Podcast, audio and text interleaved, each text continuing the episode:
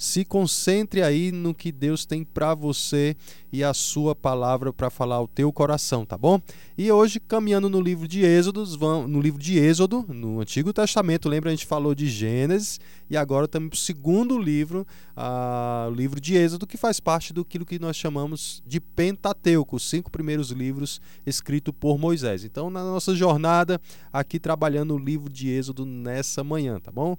E Êxodo é uma história de identificação. Nós vamos aprender justamente como Deus e o, e o seu povo se identifica ah, com o seu libertador, que é o Senhor, tá bom?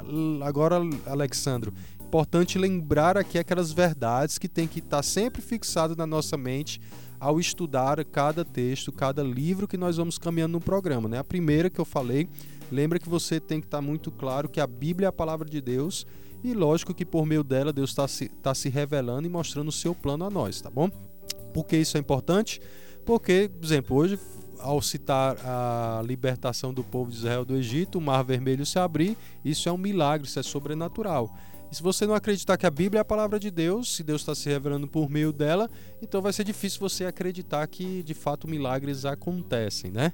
Mas de fato essa é a nossa verdade, que é a primeira verdade que você tem que lembrar ao estudar as Escrituras e na nossa jornada aqui. A segunda é que Deus tem uma vontade soberana e bondosa, benevolente. Isso vai acontecer na história bíblica. A gente olhou em Gênesis, a gente vai olhar Êxodo aqui, isso vai se dar num contexto de conflito com a vontade rebelde de suas criaturas, tá bom? Então isso vai, vai acontecer nesse contexto. O plano de Deus vai acontecer, mas haverá rebeldia, haverá a é, rebelião do coração das suas criaturas e naquilo que eles fazem contra o plano do Criador. E mais Deus vai conduzir esse plano dele para um desfecho final e vitorioso e glorioso por todas as escrituras, tá bom? Então lembra que sem fé é impossível você agradar a Deus. A gente olhou isso em Hebreus capítulo 11, versículo 6. E a fé que agrada a Deus é aquela fé que entende a revelação de Deus e automaticamente essa revelação dita e, e clara, os homens passam a depositar confiança nela e viver conforme o seu proceder, mesmo que ainda haja no coração caído do homem sua rebeldia a Deus contra Deus, mas quando ele deposita fé no Senhor, ele passa então a buscar viver conforme o padrão disso. É isso que Êxodo vai dizer. Quem é esse povo e quem é o seu Deus. Então Deus vai se revelar a esse povo de maneira maravilhosa e é isso que nós vamos caminhar, tá bom, Alexandre? Então você que está em casa, fique atento, não mantenha aí a, a sua atenção para que você aprenda e cresça cada vez mais. É, é, muito interessante toda essa caminhada que nós estamos fazendo em torno de todos os livros da Bíblia, né? A gente viu Gênesis lá e houveram algumas perguntas. E já um ouvinte já mandou um recado aqui, né? Perguntando se hoje pode fazer pergunta. Mariana. Oi, Mariana, bom dia. Com certeza, podem fazer perguntas se a gente conseguir te responder e também conseguir responder todas as perguntas né, no programa, que é que o tempo é curto, mas a gente vai tentar fazer isso, tá certo? É, é algo que eu queria deixar claro aqui para para as pessoas que às vezes as perguntas chegam um pouco já perto do horário do programa terminar, então às vezes não dá tempo de responder porque tem que se expor o livro que foi proposto a se expor, né? Mas é, vamos caminhando por aí. Espero que você esteja gostando de nos acompanhar nessa jornada que tem sido bastante proveitosa, principalmente para minha vida e para a vida de alguns ouvintes que têm acompanhado o programa. Que bom, que bom, Alexandro. E hoje, justamente, nós vamos falar, olhar o livro de Êxodo e ver quem é esse Deus, quem eu sou, né? E ele, quem é esse Deus que liberta o povo de Israel do Egito? Ele se identifica como eu sou, né? Então, ah, o Deus desconhecido, né, no livro vai se manifestar e vai tornar conhecido como o único Deus que vai conduzir o plano na história e vai fazer sua promessa se cumprir, né? Então, o eu sou se revela ao povo de Israel. Lembra que o povo de Israel passou 400 anos lá, lembra que a gente terminou o livro de Gênesis falando que José foi para o Egito e ali a família é. de Jacó foi e José tinha esperança de que do Egito eles voltariam para a terra prometida, como Deus havia dito. Pois passaram mais de 400 anos. Então, o povo de Israel, eles mesmos que estavam esquecidos de quem era o Deus da promessa, né? E agora Deus está se mostrando a eles, se revelando a eles. Aí a gente vai caminhar aqui no livro de Êxodo, justamente para mostrar quem é esse Deus que os liberta e de fato, quem é esse povo que Deus está libertando para si. Esse povo é o povo da promessa, é o povo da aliança. Deus prometeu a Abraão fazer dele uma grande nação e que por meio dessa nação viria o descendente que abençoaria todas as nações da terra, lembrado lá de Gênesis capítulo 3, versículo 15. Bom, ah, Deus enviaria o descendente que esmagaria a cabeça da serpente e definitivamente acabaria com o efeito do pecado na sua criação ok?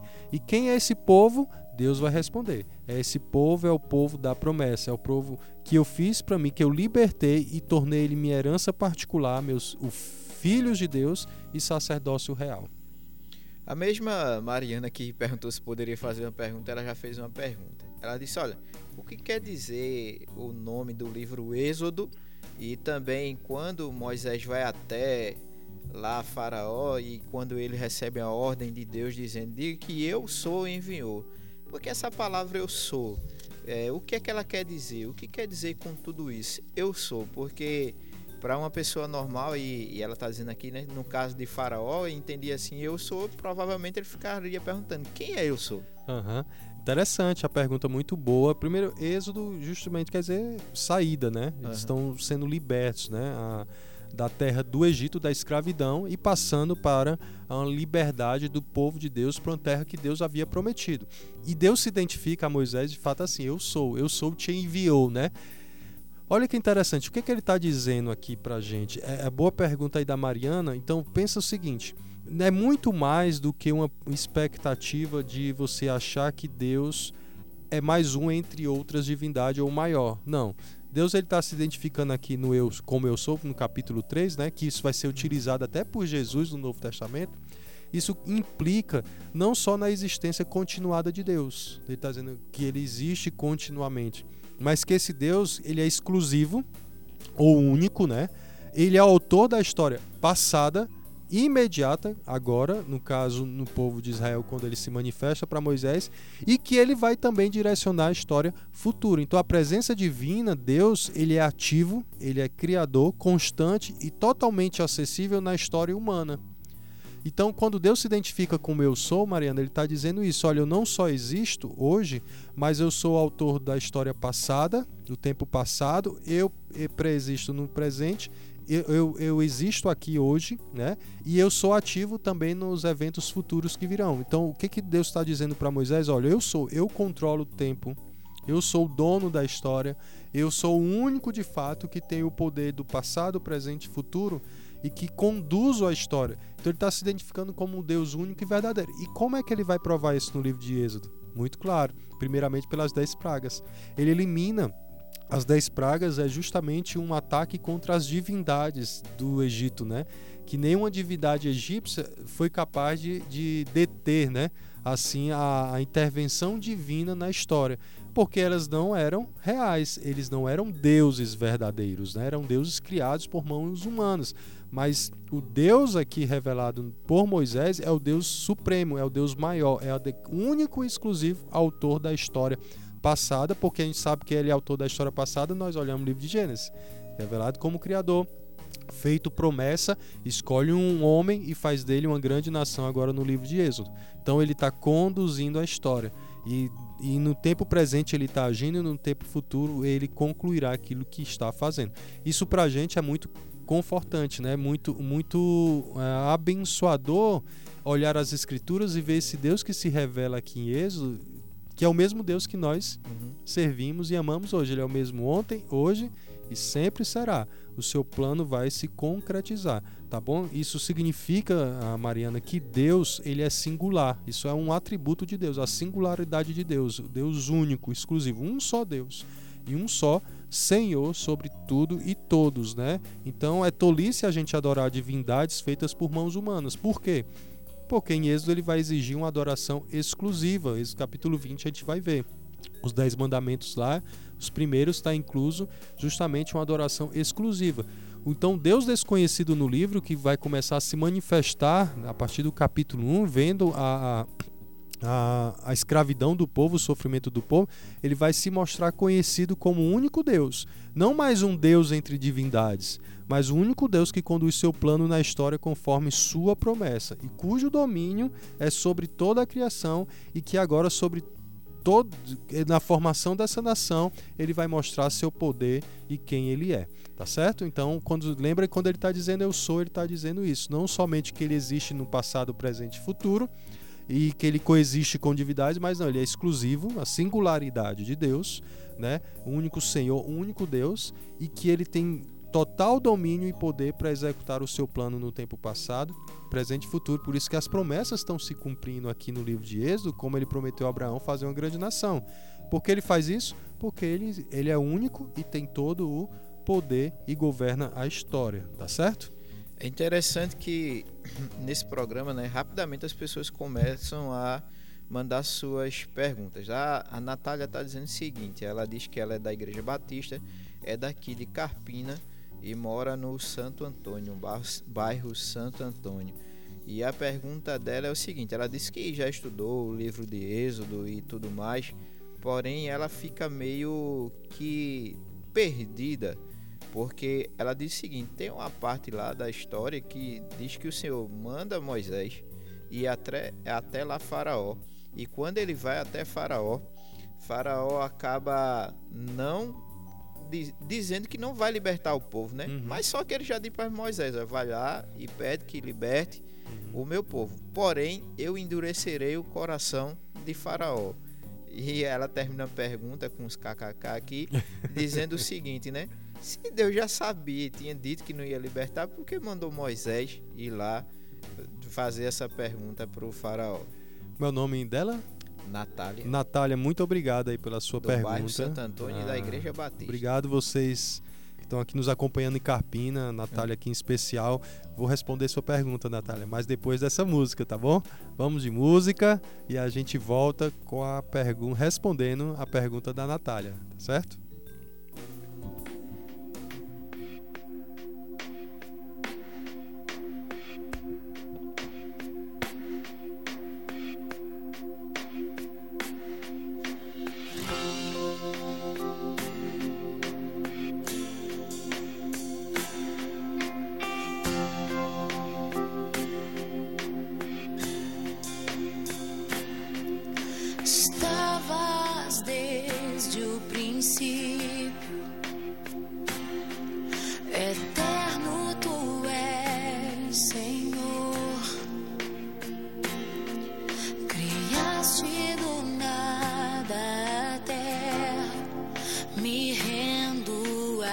起。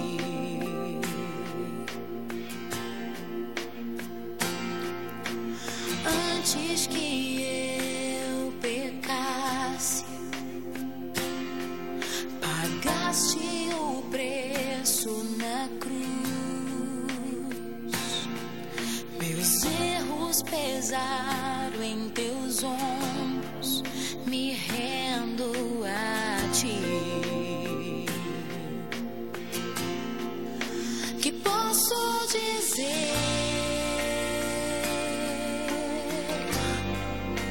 posso fazer?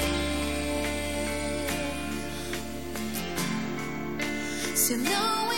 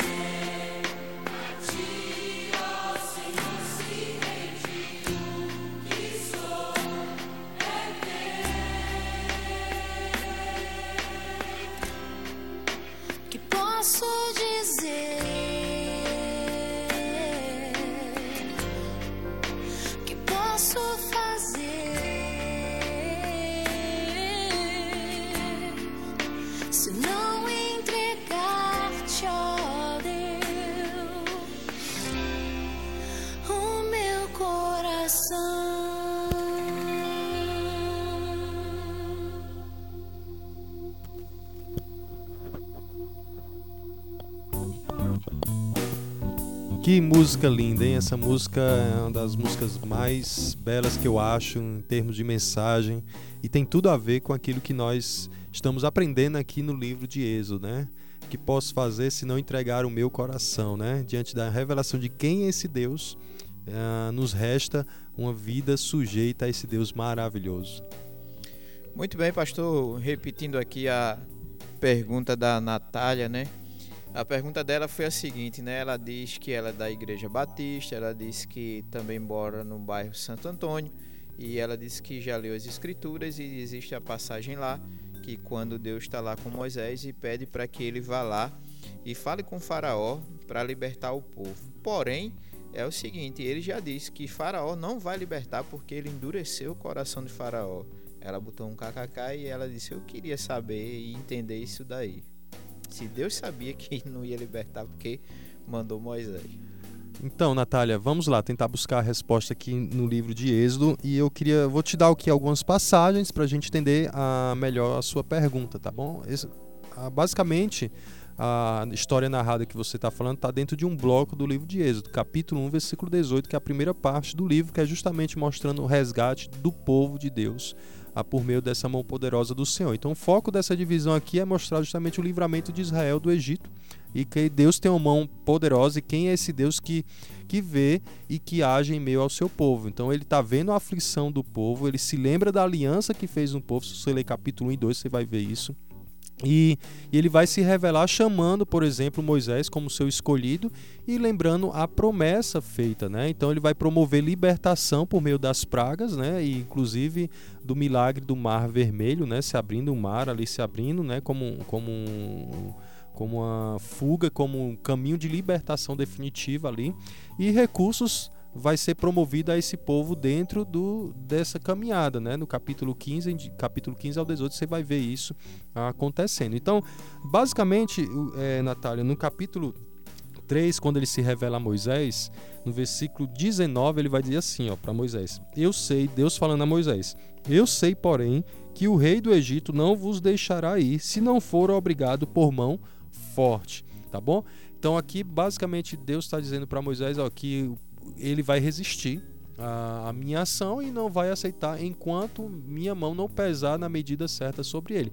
E aí vai a sequência das pragas e Faraó vai endurecendo o coração. Várias vezes o texto repete isso. Na oitava praga é interessante que muda a ideia e não, não diz mais assim, Faraó endureceu seu coração. Na oitava praga vai dizer assim no capítulo 10, versículo 20: O Senhor porém endureceu o coração de Faraó e este não deixou ir a Israel. Por que ele fez isso, né? Uma hora é Faraó que endurece o coração, era Deus que está endurecendo. Lembra que eu te falei uma das verdades que norteia toda a escritura? Deus realiza o seu plano soberano e benevolente em meio à rebeldia do coração das suas criaturas. Então essa rebelião, essa rebeldia do coração está sendo exposta aqui do coração de Faraó como maior a autoridade do Egito. E lembra que Faraó era considerado uma divindade no Egito. Então o que, é que Deus está fazendo? Deus está derrubando toda a autoridade, toda a ideia de divindade que, que vai rivalizar com ele. Então, na oitava praga, Deus endurece o coração de Faraó né? Ele já vem com o coração endurecido e Deus atesta isso de uma maneira muito clara, ao ponto que Deus quer levar isso para um determinado momento. Onde se encontra esse determinado momento no livro de Êxodo? Aí você vai para o capítulo 11, versículo 9 e 10. No capítulo 11, versículo 9 e 10, você tem no capítulo 11 o anúncio das dez, da décima praga, né? a morte do primogênito. E o que, que Deus está fazendo? Está atingindo a divindade do, do faraó através do primogênito, que era quem? O sucessor de Faraó, que ele seria considerado filho da divindade aí no Egito. Aí olha o que, que acontece aqui no capítulo 11, versículo 9 e 10. Então disse o Senhor a Moisés: Faraó não vos ouvirá. Por que não vai ouvir? Para que as minhas maravilhas se multipliquem na terra do Egito, Moisés e Arão fizeram todas essas maravilhas perante Faraó, mas o Senhor endureceu o coração de Faraó, que não permitiu sair da terra dos filhos de Israel. Por que Deus endureceu o coração de Faraó até a décima praga? Para manifestar suas maravilhas. E olha que interessante. Ah, mesmo que haja rebelião do coração do homem, Deus está realizando o seu plano. E Deus, e Deus, tem um propósito em meio à rebeldia do coração do, de Faraó, que é se revelar como divindade única e exclusiva e ele endurece o coração de Faraó, ou seja, ele leva o coração de Faraó, a, o endurecimento do coração dele, que ele é culpado por causa disso, leva a um extremo no momento a qual ele queria mostrar plenamente, atingindo inclusive o primogênito de Faraó. Deus chama a nação de Israel do seu primogênito. Ele diz: Assim como vocês estão fazendo com o meu, eu vou fazer com você. Então, Deus chega ao momento onde ele queria justamente para revelar suas maravilhas, sua mão forte. Então, basicamente, é isso que vai acontecer no capítulo 12 em diante com a instituição da Páscoa, que a gente já conhece um pouco e vai percorrendo em todo o livro, tá bom, Natália? Então, Deus está fazendo isso. O endurecimento do coração de Faraó por ele próprio é responsabilidade dele, porque o plano de Deus benevolente e soberano acontece em meio à rebeldia do coração que a gente viu em Gênesis capítulo 3, começando ali, essa rebelião, né? Nós vimos isso. E aqui no livro de Êxodo é uma declaração clara dessa rebelião. O coração de Faraó contra não se sujeitando a Deus.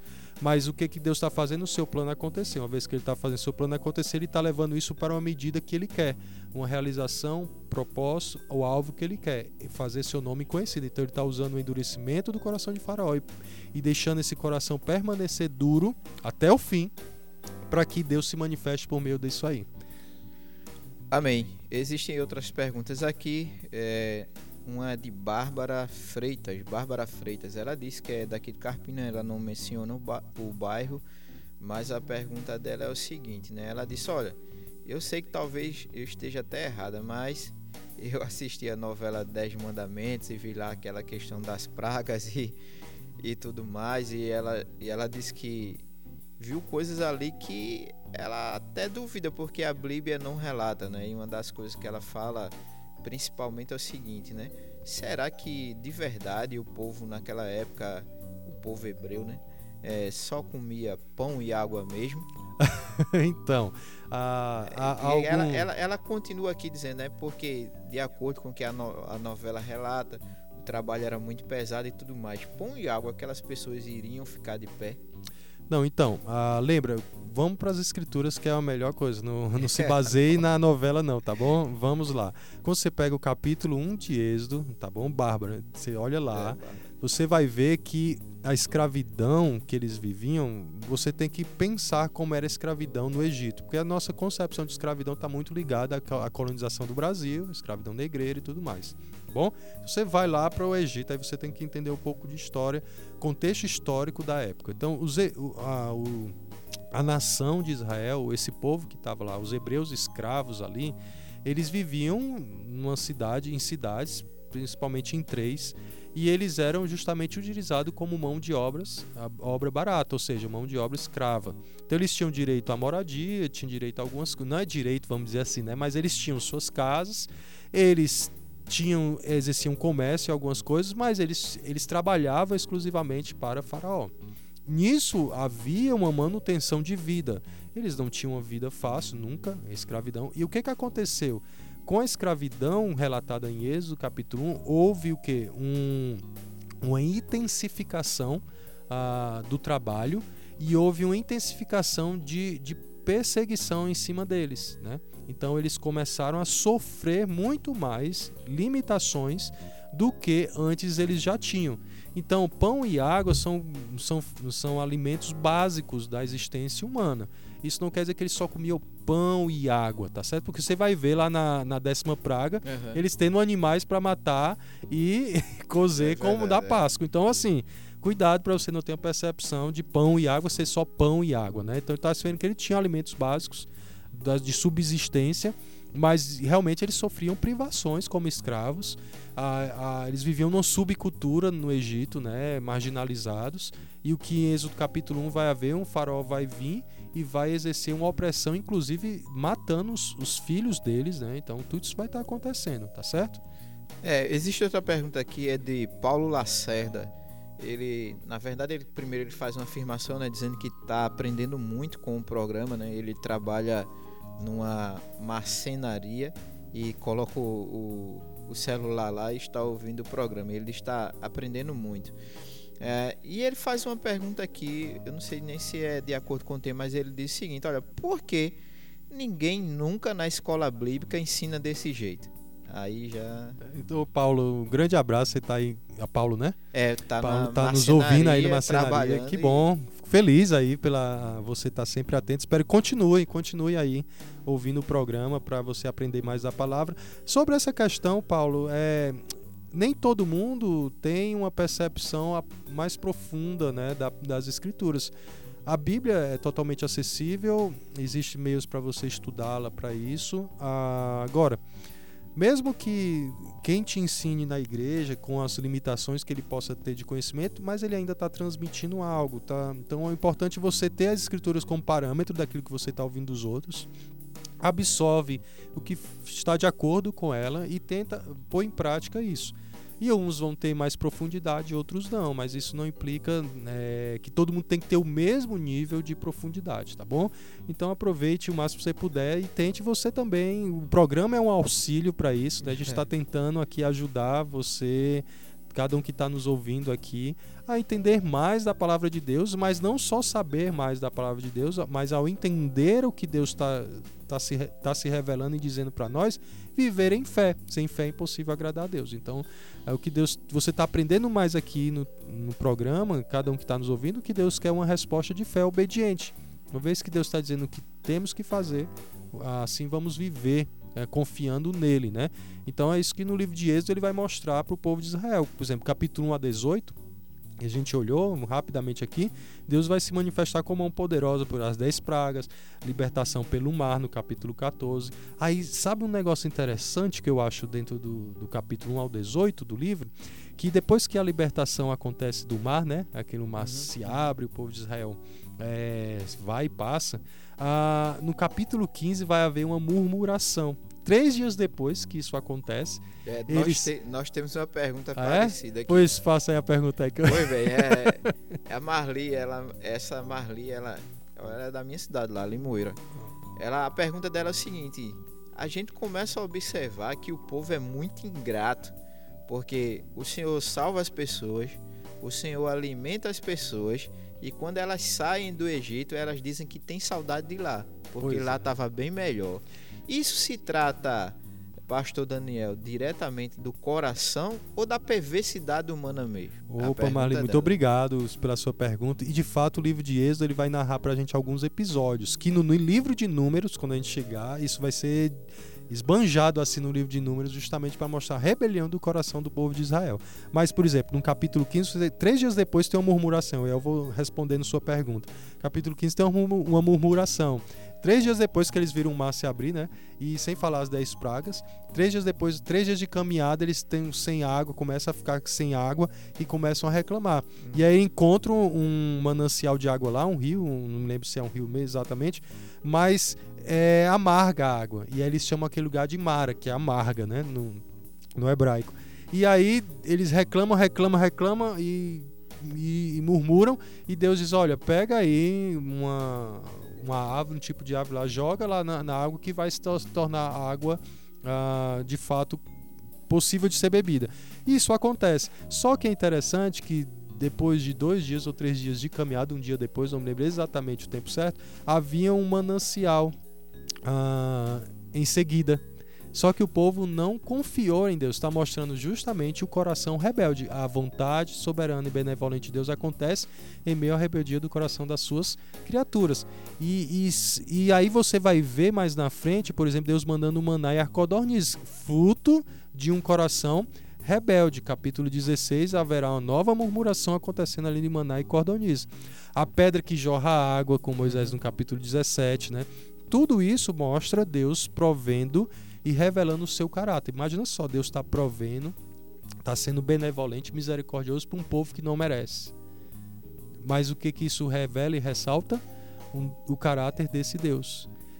Diferente dos deuses dos egípcios, os deuses dos- da terra de Canaã, os deuses que eram, era- eram sem, sem padrão de aceitação. Não havia, não- era se eles acordassem, vamos dizer assim, entre aspas, né, acordassem de mau humor, eles rejeitavam o povo só por não o barulho tá grande ou não estão fazendo.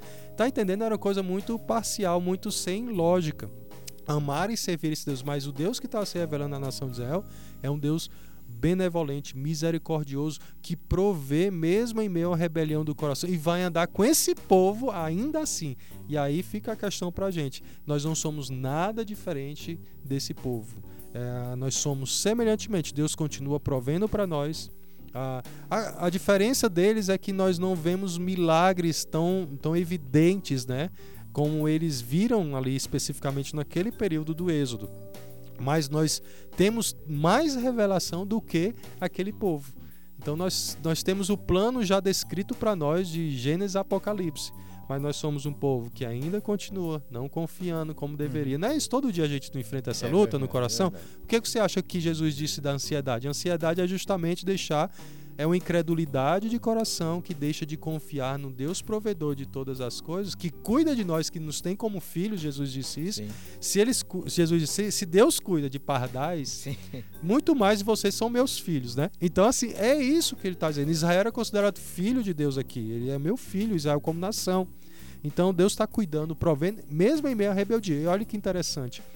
Isso é tão, tão bom a gente comentar aqui no livro, porque Deus vai fazer uma aliança no capítulo 19 ao 24. E essa aliança, Deus está mostrando que quando você abre o livro, ah, o capítulo 20 de Êxodo, você vai. Como é que Deus começa ali? Deus diz: Eu, eu sou Deus que vos tirou do Egito e vos libertou com mão forte. Deus se manifesta para eles como Salvador, agora vai se manifestar para eles como Deus que os conduz como Senhor. Né? Agora eles não estão mais debaixo do Senhor do Egito, mas agora o Deus que os libertou torna-se Senhor sobre a vida deles e eles agora vão seguir e amá-lo. E de que maneira vai acontecer isso? Aí ele vai dar os dez mandamentos, né? E até o capítulo 24 você vai ver o desenrolar desses mandamentos na vida prática da nação, nas leis, nas, nas leis civis, leis cerimoniais, re- leis religiosas. tudo isso envolvia o quê? Cada aspecto da, do desenrolar dos dez mandamentos dentro da nação refletia de fato que Deus habitando no meio do seu povo, eles deveriam viver de acordo com o padrão de Deus. E Deus, por habitar no meio deles, já os abençoava, já os conduzia, já, já estava sendo benevolente e misericordioso com eles por causa da aliança. Né? Lembra a aliança com Abraão, que remota a Gênesis capítulo 3, versículo 15. E Deus está fazendo isso acontecer. E essa, essa representação da aliança de Deus, no capítulo 19 a 24, revela que esse Deus exerce total autoridade sobre o seu povo e está ensinando a eles como eles devem viver diariamente e como eles, como nação separada por Deus liberta, como é que eles vão representar Deus nesse mundo. E é justamente isso que acontece com a gente. Semelhantemente ao povo de Israel, nós somos reportados no Novo Testamento como povo de Deus também como esse povo que Deus fez uma aliança, com esse povo que Deus está nos ensinando a andar com ele diariamente. E uma das coisas que nós muitas vezes erramos como cristãos, como pensamos nas Escrituras e depositamos fé nele, é que eu faço assim: olha, não, é, é como uma barganha com Deus. Eu vou fazer as coisas que Deus manda e fazendo Deus vai me abençoar. Êxodo vai mostrar para gente que é o contrário. Deus abençoa esse povo, mesmo em meio à rebeldia deles, Deus abençoa. E aqueles que nesse povo vão viver em sujeição a eles vão desfrutar dessas bênçãos sem medidas que Deus está dando. Uma delas, a bênção aqui material, que nós vamos ver em Deuteronômio como Deus vai desenrolar isso para o povo de Israel, mas não entra aqui no, na, no nosso programa hoje. Mas o que Deus está dizendo, vivam conforme eu sou, e vocês vão refletir quem eu sou. Então Deus está conduzindo a vida desse povo e dizendo como eles devem viver, coisa que nós não gostamos muito, né? Que quem dizer que como eu tenho que viver, mas nós como cristãos, nós estamos dizendo assim, eu confio no Deus, esse Deus é que me salvou, me libertou, fez uma aliança comigo, uma aliança de sangue por meio do seu filho, né? Seu unigênito Jesus Cristo, e eu tô crio nele, confio nele, estou debaixo dessa aliança, agora eu vou viver para ele. Paulo vai dizer isso, né? Não sou eu mais quem vivo, mas Cristo vive. Cristo vive. o problema da, de muitos cristãos hoje é que eles dizem conhecer, depositar fé e viver, é, confiar em Cristo, mas de fato eles estão vivendo uma barganha religiosa com Deus, estão trocando a, as bolas, né? achando que Deus é um Deus que, que ele é movido por nossas nossas barganhas, né? Eu vou fazer isso, Senhor, para o Senhor e agora o Senhor tem que me abençoar. E se Deus não me abençoa, quem é esse Deus? Então a gente acha que por viver uma vida diária de obediência e fé com Deus, Deus tem que me dar tudo que eu tenho, que eu quero ou eu não passar por privações ou não sofrer. Pelo contrário, Deus está dizendo que em tudo isso, Ele, independente da circunstância à minha volta e a maneira como eu estou, Ele é misericordioso, Ele firmou aliança comigo, Ele vai permanecer até o fim. Por isso que Jesus disse: Nunca os lançarei fora, né? Nunca os lançarei fora, tá bom? É, temos mais algumas perguntas aqui. É, um é do Raimundinho. Raimundinho, ele é lá de Limoeiro, é jogador de Salgueiro. Opa, Raimundinho, um grande abraço. Que já até participou do programa dos meninos aqui. Inclusive, ele faz parte lá da igreja a qual eu congrego também. E o Raimundinho, ele diz o seguinte: Olha, tô ouvindo aqui com meus companheiros nesse, nesse momento. Tô gostando muito do programa. E interessante é que Êxodo as pessoas acham que é um livro de mistérios. Agora, eu não. Ele está dizendo né, que não reconhece como um livro de mistérios, mas ele tem uma dúvida. Uhum. Por que durante o livro de Êxodo não se vê falar ou não se ouve falar do Espírito Santo? Não só no livro de Êxodo, né? Por todo uh, praticamente o Antigo Testamento, você não tem tanto evidências da questão do Espírito vai ter livros que vão enfatizar muito mais do que o livro de Êxodo. De fato, a, inclusive no livro de Gênesis você também não vai encontrar nitidamente uh, a menção à segunda pessoa da Trindade, como nós conhecemos. Mas lembra, mesmo que não haja menção uh, da Trindade, há manifestações claras de poder vindo por meio disso.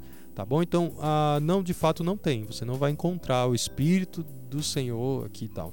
Mas, por exemplo, em Êxodo você vai ver Deus habilitando algumas pessoas com habilidades, vamos dizer assim, né? com habilidades, com dons, com talentos, por exemplo, vindo do Senhor. Uhum. Ele está capacitando e ele dá do seu espírito. Por exemplo, quando Moisés ele ouve o conselho de Jetro, escolhe homens piedosos, então ali esses homens são revestidos do espírito para capacidade de justamente exercer a, o cuidado do povo. Né? Então você vê alguns alguns, vamos dizer assim, lampejos, né, que você pega dentro do livro de Êxodo, da manifestação que o Antigo Testamento e muito mais claro no Novo Testamento o Espírito Santo vai vai atuar pra gente, tá bom? Daniele Rosalina, né? Ela é daqui de Carpina também e a pergunta dela é a seguinte: Eu observo o livro de Êxodo como sendo uma benção, né? Porém, não tinha estudado ele dessa forma. Sou cristã há muito tempo e gostaria de saber é aqui de verdade que nós vemos é, o começo de tudo, ou seja, a vinda de Cristo já se apresentava aí através de Moisés? Muito obrigado pela sua pergunta. Como é o nome? Daniela. Daniele, né? Rosalina. Muito obrigado, viu, pela sua pergunta. Então, lembra que a gente já viu Gênesis, que em Gênesis capítulo 3, 15, é de onde procede todo o desenrolar para a gente desse plano de Deus que envolve a vinda do Messias, a vinda de um Salvador, tá bom? Descendente enviado por, por Deus. E aí a gente vai em Êxodo, em Gênesis nós vimos que isso viria por meio de Abraão, da descendência de Abraão. E a gente está em Êxodo, vendo Deus formando um povo, por, por meio desse povo viria quem? O descendente de lá de Gênesis, capítulo 3, versículo 15. Moisés, inclusive, ele é considerado é colocado como o maior profeta e um profeta semelhante a ele viria. Isso está em Deuteronômio, não está aqui em Êxodo. Mas Jesus ele é superior a Moisés. O livro de Hebreus vai mostrar isso, né? Então, em toda a escritura você vai encontrar sempre ela apontando na sua história ah, para a vinda do Messias.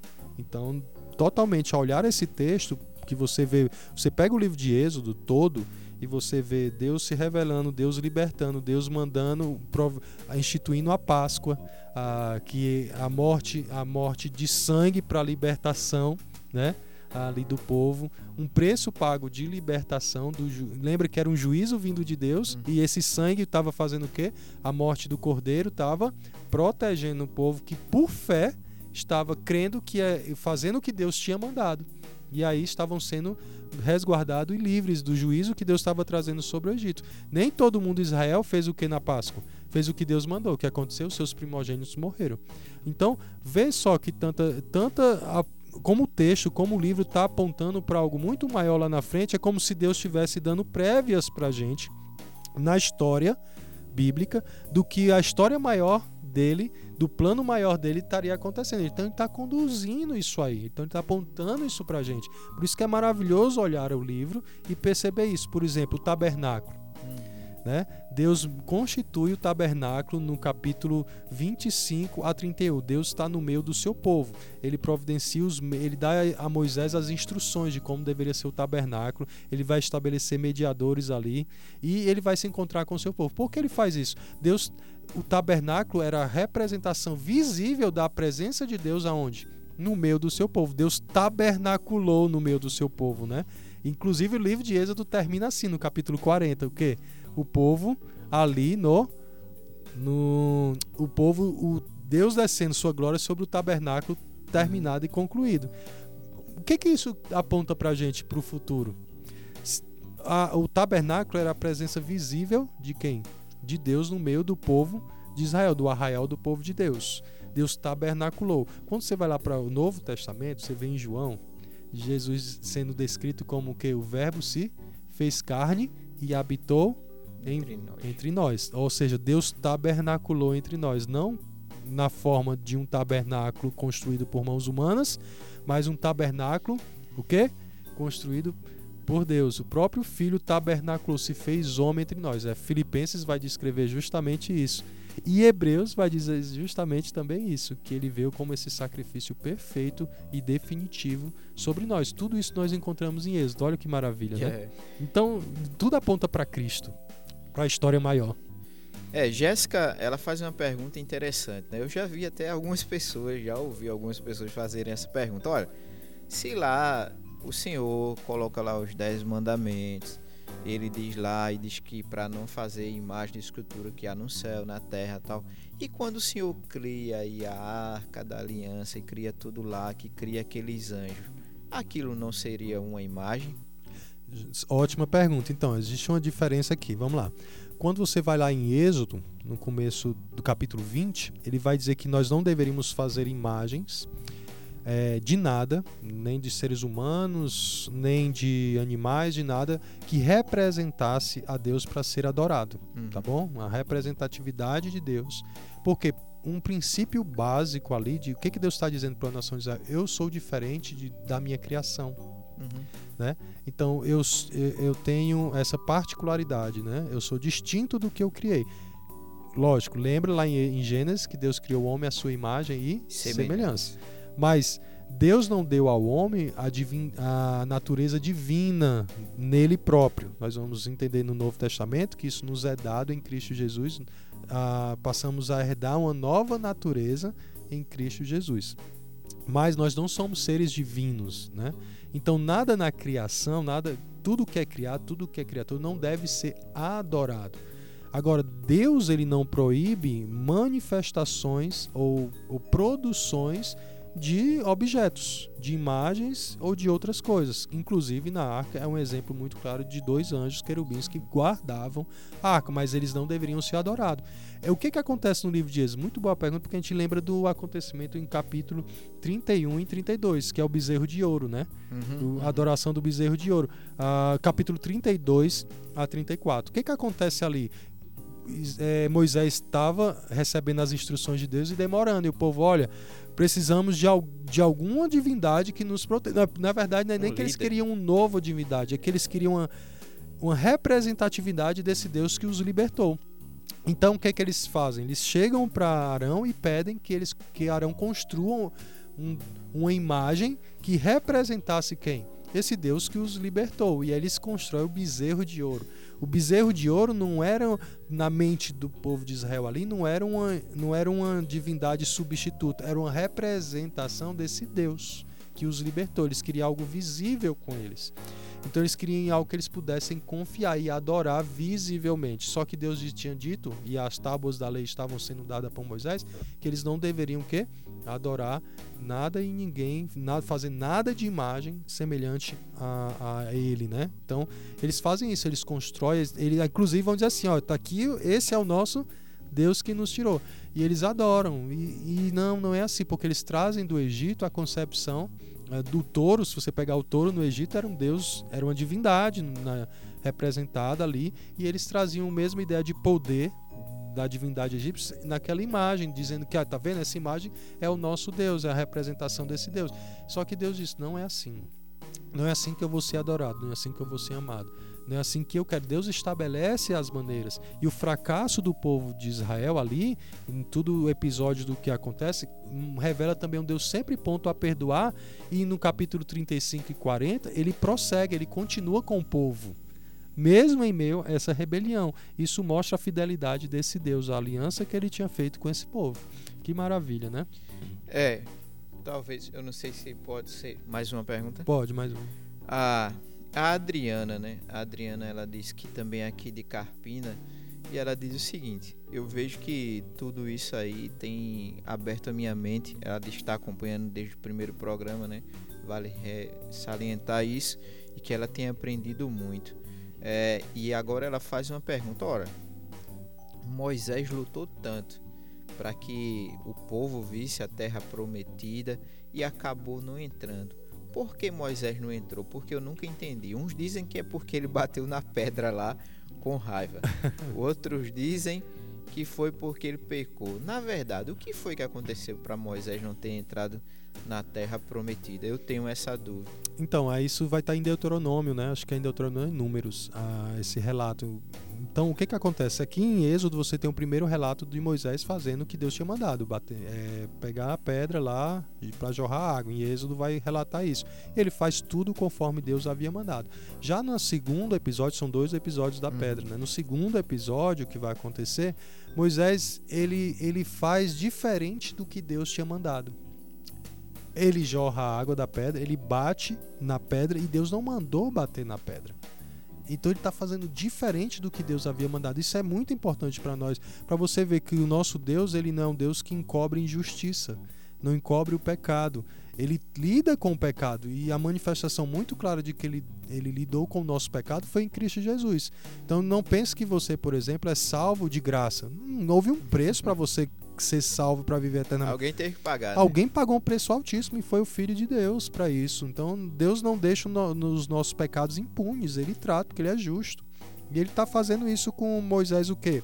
Da mesma, Moisés se manifestou de maneira rebelde diante do povo. E a Deus parece uma coisa simples, mas não é para os olhos de Deus. Isso nos coloca o seguinte: é Deus quem determina a, o jeito e não nós. Não sou eu quem digo como vai ser, é Deus quem diz como vai ser.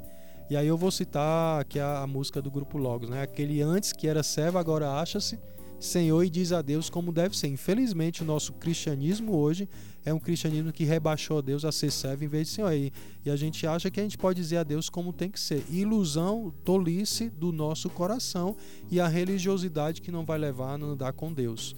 E Moisés está aprendendo isso e aprendeu duramente, né? Duramente que deixar de fazer o que Deus manda é sofrer consequências disso. E isso que planta colhe, isso vai acontecer também na minha vida, na sua vida.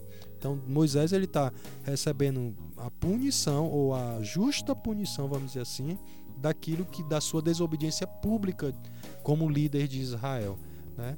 Então Deus, Deus proíbe que ele entre na terra como uma maneira de, de consequência do seu, da sua rebelião. Mesmo que aparentemente seja para a gente uma coisa simples, mas para Deus de fato não é. Tá bom?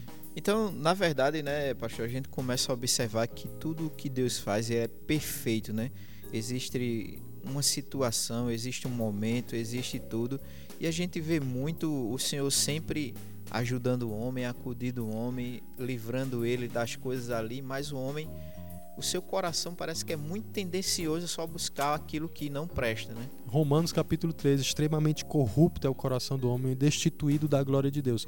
Ah, e Deus se manifesta na história bíblica sempre isso, ele pune o pecado, mas ele usa de graça para aqueles que confiam e depositam sua fé nele. Agora, Deus é gracioso com todos em alguma medida, né? O sol nasce sobre todos, injusto injusto, mas existe uma, existe uma graça dada, uma misericórdia oferecida e desfrutada por aqueles que depositam fé. Por quê? E aqui é bom e importante a gente dizer isso para finalizar aqui o programa que já deu.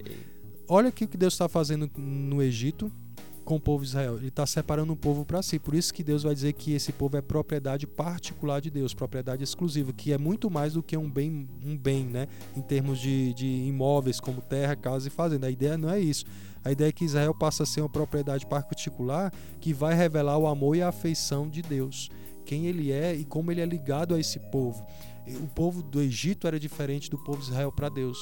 O povo do Egito não tinha uma aliança com Deus.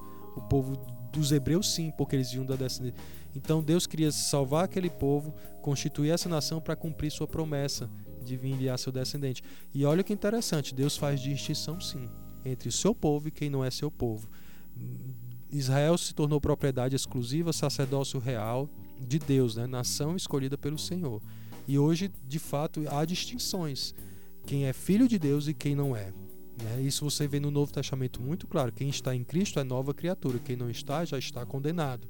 E João capítulo vai dizer: quem crê no Filho de Deus tem a vida eterna. Quem não crê nele permanece o juízo de Deus. Então essa história de que todo mundo é filho de Deus, isso não condiz com as escrituras. Deus faz distinção entre seu povo e quem não é seu povo. E ele vai julgar quem não é seu povo. Mas ao seu povo que reconheceu a Cristo como seu Salvador, ele já julgou o seu pecado em Cristo. Por isso que nós, em Cristo, podemos ser seu povo, eleito sacerdócio real e uma propriedade exclusiva para eternamente continuar vivendo com Ele, né? Então essa é a nossa a passeada no livro de Êxodo, muito rápido, tanta coisa que eu não falei, mas vai ficar muito aí para vocês bom. pesquisarem mais e estudarem, tá bom? E a dica, ó, dica, hoje da livraria da livraria SN, dica excelência é o livro ah, que eu queria dar para vocês, indicar para vocês, é o livro da editora Fiel, O Evangelho para a Vida Real de Jerry Bridges. Excelente livro que ele vai trabalhar justamente como as verdades do evangelho, elas são tão evidentes e práticas para a nossa vida hoje, tá bom? Se você quiser saber mais sobre esse livro e ter esse livro, você pode seguir no Instagram Livraria Excelência, coloca aí Livraria Excelência, entre em contato. Eu estou aqui em Carpina, a gente pode então é, marcar para você ter esse livro ou também envio pelos correios, tá bom? Fica aí. E uma dica, se você quer aprender mais da palavra de Deus, uh, eu sou coordenador de um curso de formação de conselheiros bíblicos e nós começamos uma nova turma aqui em Carpina totalmente online, tá bom? Então você quiser fazer esse curso ainda pode. Vamos começar um segundo módulo agora, segunda-feira eu começo e eu vou ser até o professor dessa matéria, a interpretação das escrituras e o aconselhamento bíblico pelo Seminário Bíblico do Nordeste, aqui em Carpina onde inclusive a rádio funciona também, tá certo? Então você pode entrar em contato lá comigo aqui na. Você pode pelo Instagram lá da livraria, a gente pode manter contato sobre isso, ou você acessa os, o site do seminário, né? Seminário Bíblico do Nordeste. Você entra lá no Google, pesquisa, você vai encontrar aqui em Carpim no seminário as informações do curso, como você entrar em contato, tá bom? Fica a dica aí para você se aprofundar mais na palavra de Deus. É isso aí, que Deus abençoe e nós agradecemos a, a grande audiência, né? Existem algumas outras perguntas, mas é, que não, não, podem ser feitas. Não dá em uma hora só, não dá, não né? Dá. Tinha que fazer amanhã de programa aqui. Então... mas fiquem com Deus, espero que tenha abençoado vocês grandemente aí e que vocês continuem aí atento. Toda quarta nós estamos aqui. De Próxima quarta vamos para o livro de Levítico, tá bom? Então, se Deus quiser, nos encontramos aqui. Encerramos com uma bela música dedicada aí para você, tá certo? Deus abençoe e um bom dia.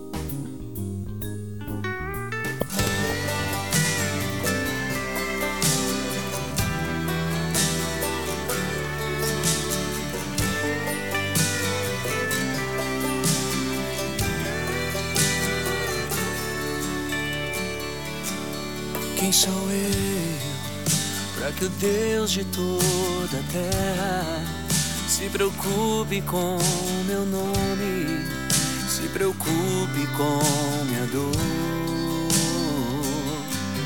Quem sou eu para que a estrela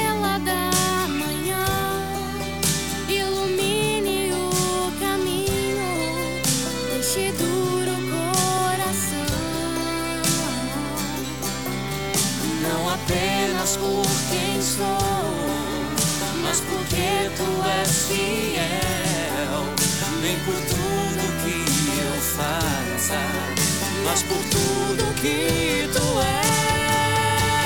és. Eu sou como um vento passageiro que aparece e vai